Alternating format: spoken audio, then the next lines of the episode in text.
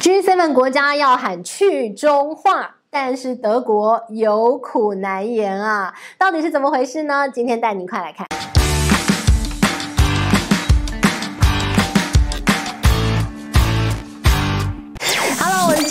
今天要跟大家来聊一聊地表上现在哪个国家最倒霉？你赶快回答我！你说是乌克兰吗？今天要告诉你，绝对不是乌克兰。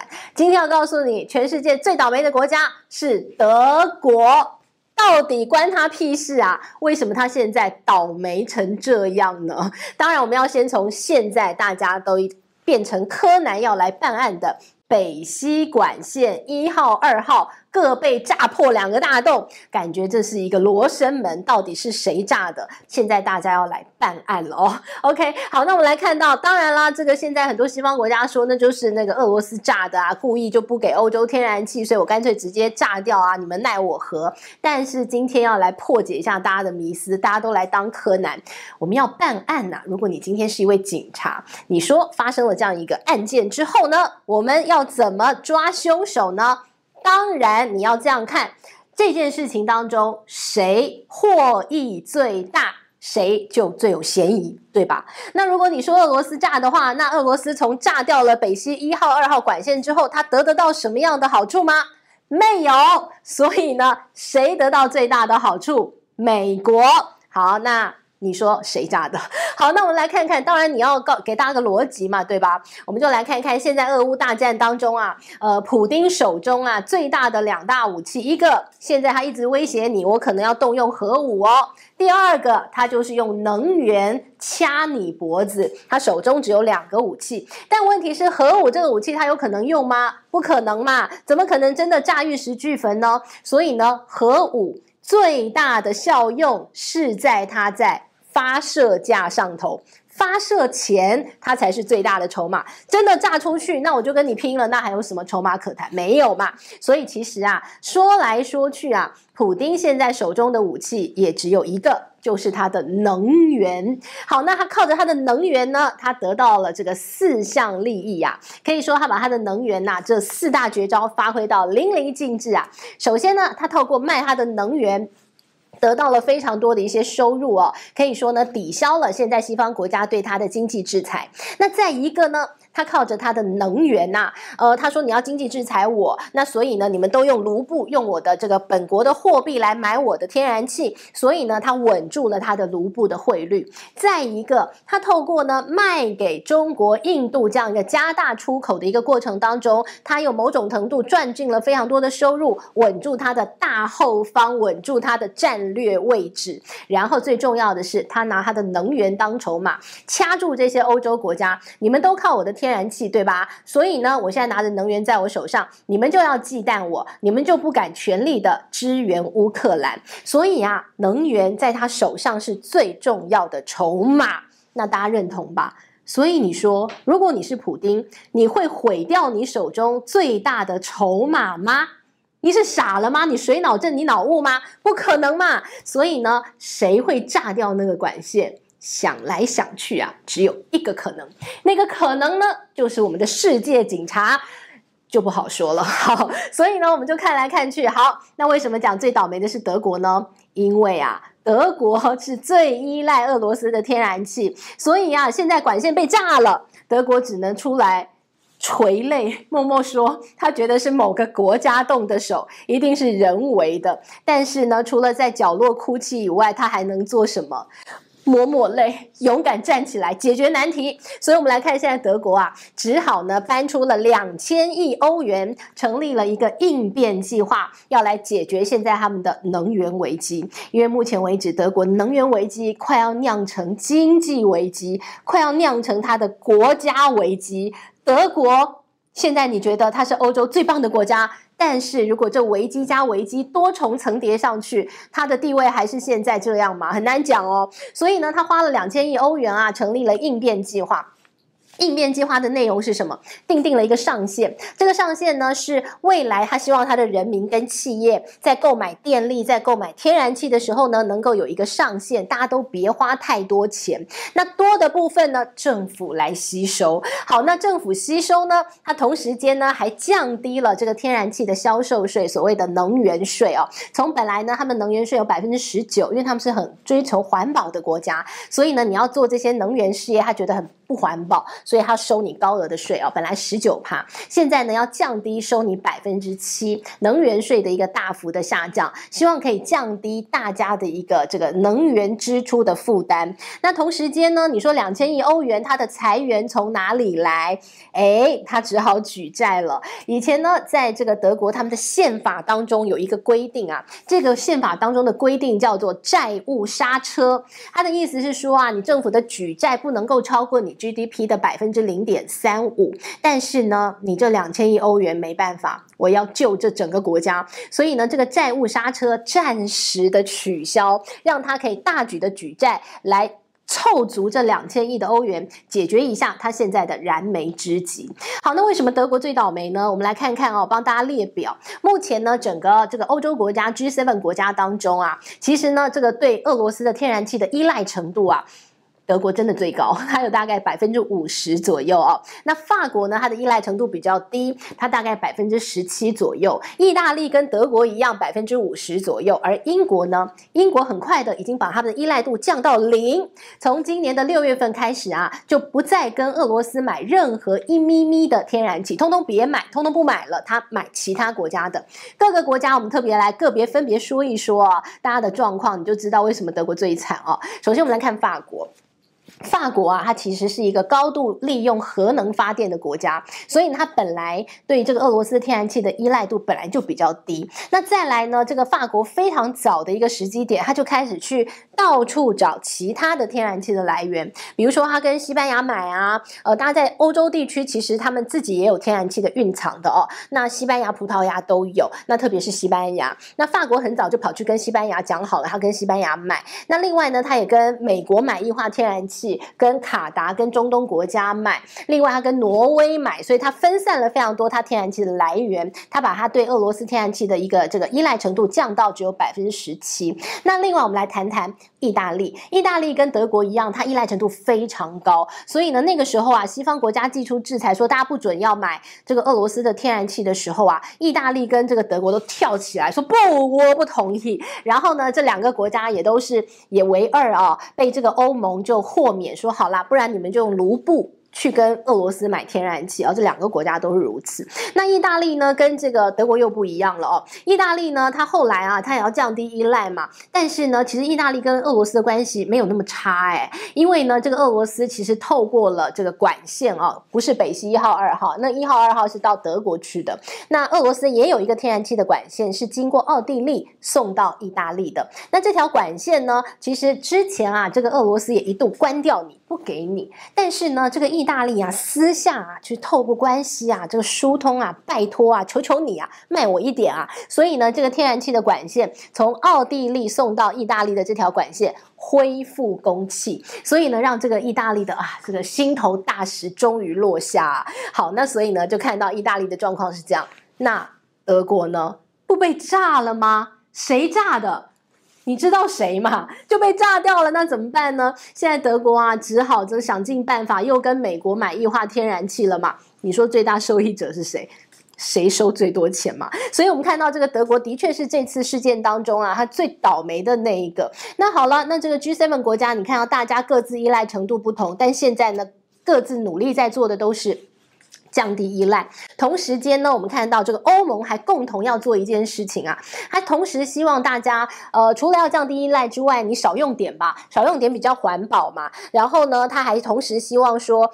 劫富济贫，做个现代罗宾汉的事情啊！欧盟最近通过，他说要征这个暴利税。他说这些能源公司啊，都在这一波的一个天然气跟这个油价飙涨的过程当中啊，赚尽甜头。所以呢，你们就是理所当然应该要付点税。那这个所谓的暴利税怎么个征求法呢？它就是啊，在这个欧洲当中啊，这些能源企业，那如果呢，你这个赚的钱呐、在二零二二年。年二零二三年你的一个这个获利超过。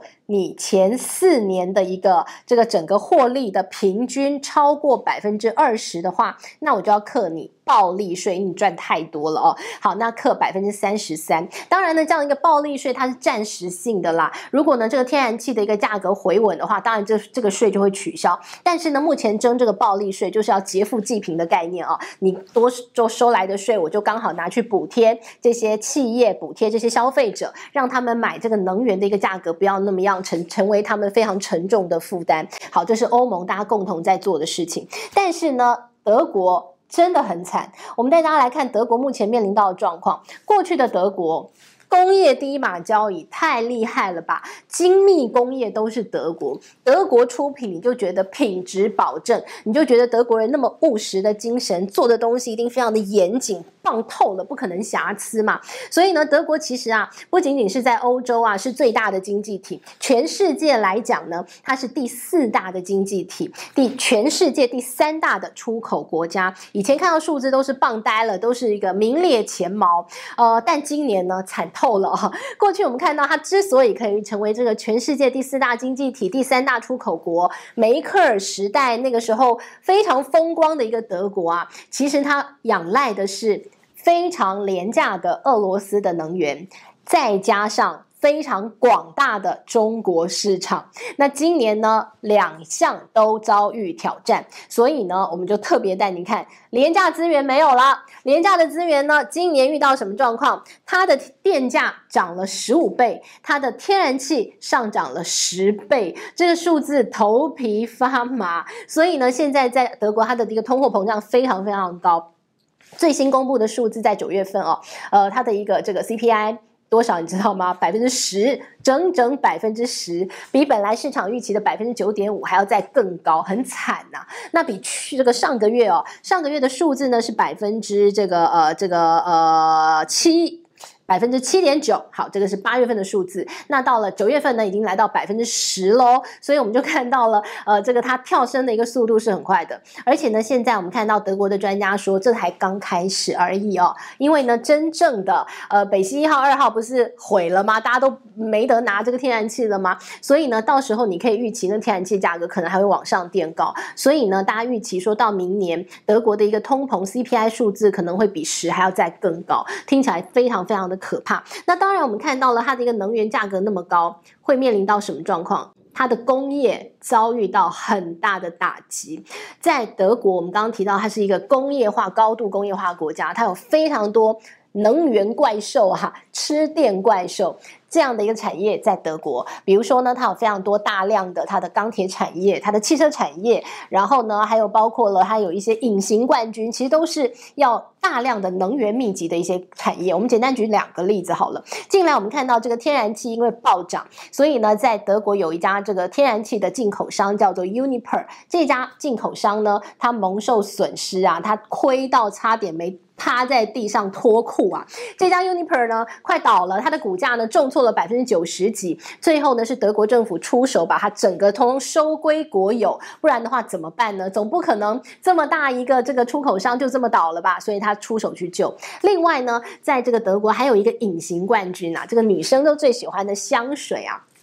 德国这家公司叫做这个海因兹，海因兹玻璃呢，它就是专门做这个香水的瓶子。那全世界大概有五分之一的香水瓶子都来自这家玻璃，它可以做好漂亮各式各样的造型。但是呢，因为你要做玻璃，高温高热的一个环境，它就要用到非常大量的能源，它要用电，它要用天然气。于是呢，他说啊，在过去这一年当中，它的电费涨了二十倍。二十倍，它现在撑不下去，它要倒了。所以呢，以后这个香水瓶子不知道会从哪里来了哦。但是呢，我们看到高品质的德国的隐形冠军也撑不下去。甚至给大家一个数字，呃，现在在德国的这些企业当中，你去做民调，对这些大老板们，他们有超过一半以上都说，他们预期如果能源的价格不解决。电力的一个高涨的问题不解决，他们的成本太高。他们自己说，老板自己说，接下来一年，他们觉得自己的企业会倒闭。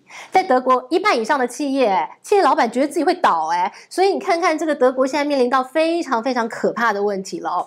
好，那么回过头来，我们刚刚提到了这个廉价的能源，梅克尔时代嘛，另外一个就是广大的市场，广大市场指的是中国。那我们看目前啊，在这个欧盟国家，在 G7 国家当中，中国真的是一个。不可碰触的一个禁忌吗？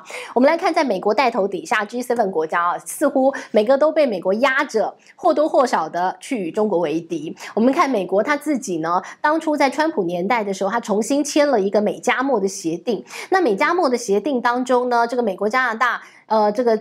共同的一个这个贸易协定当中，其实也放进了很多不准跟中国做生意的隐藏规则在当中。好，我们看到这个是美加墨的一个这个经济的协定。另外呢，这个日本跟英国啊，英国呢其实某种程度也非常的抗中啊，现在感觉越来越有这样的一个倾向。那日本呢，当然在亚洲它也。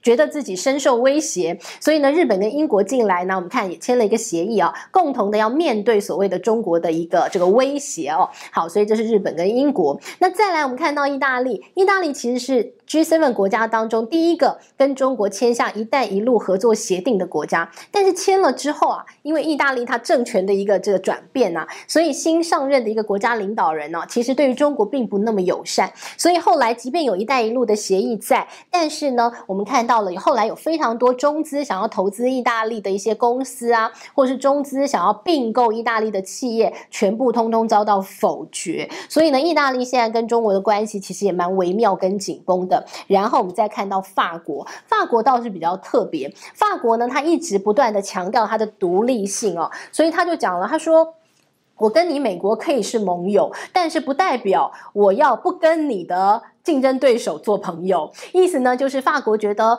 外交就是应该要到处去与人为善，所以马克宏曾经这样说，他说在他这里没有什么抗中的问题，因为他不觉得中国需要被对抗，所以呢，我们看到了这个马克宏的态度一直觉得是要对话的来取代对抗。好，这是 G7 的态度，但是德国呢一直没有公开表态，甚至呢梅克尔跟中国的关系是非常融洽的哦。刚提到他靠着中国广大市场，其实某种程度上也。支撑了他德国自己的一个经济成长，那就讲回过来，我们就看到了现在德国也不断在讨论这个议题，因为呢，当他。被美国被俄乌战争卡脖子的同时，他们很担心失去中国市场。美国要求他跟中国做切割，但是这切得掉吗？德国现在内部不断在讨论这个问题。他们讨论的点在于，呃，他们有一个统计，他说，如果真的要德国跟中国完全切割的话，那会比英国脱欧还要付出六倍的代价。因为呢，我们看到这两国之间啊，现在是最大的贸易伙伴。对德国来说，中国是。是它最大的一个贸易伙伴，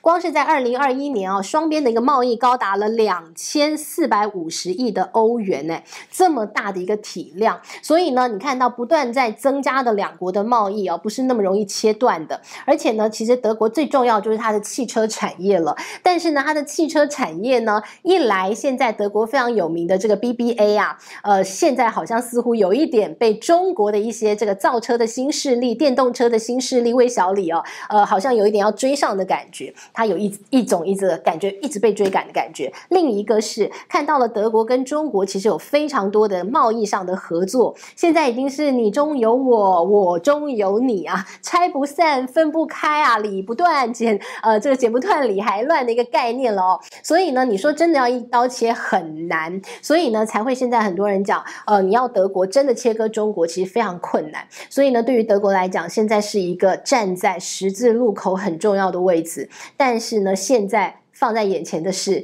它已经被俄乌大战、被美国拖垮了它的经济啊，所以呢，才会讲地表上最倒霉的国家。现在你以为是乌克兰吗？不，告诉你，那是德国。希望你喜欢今天的内容喽，我们下回见，拜拜。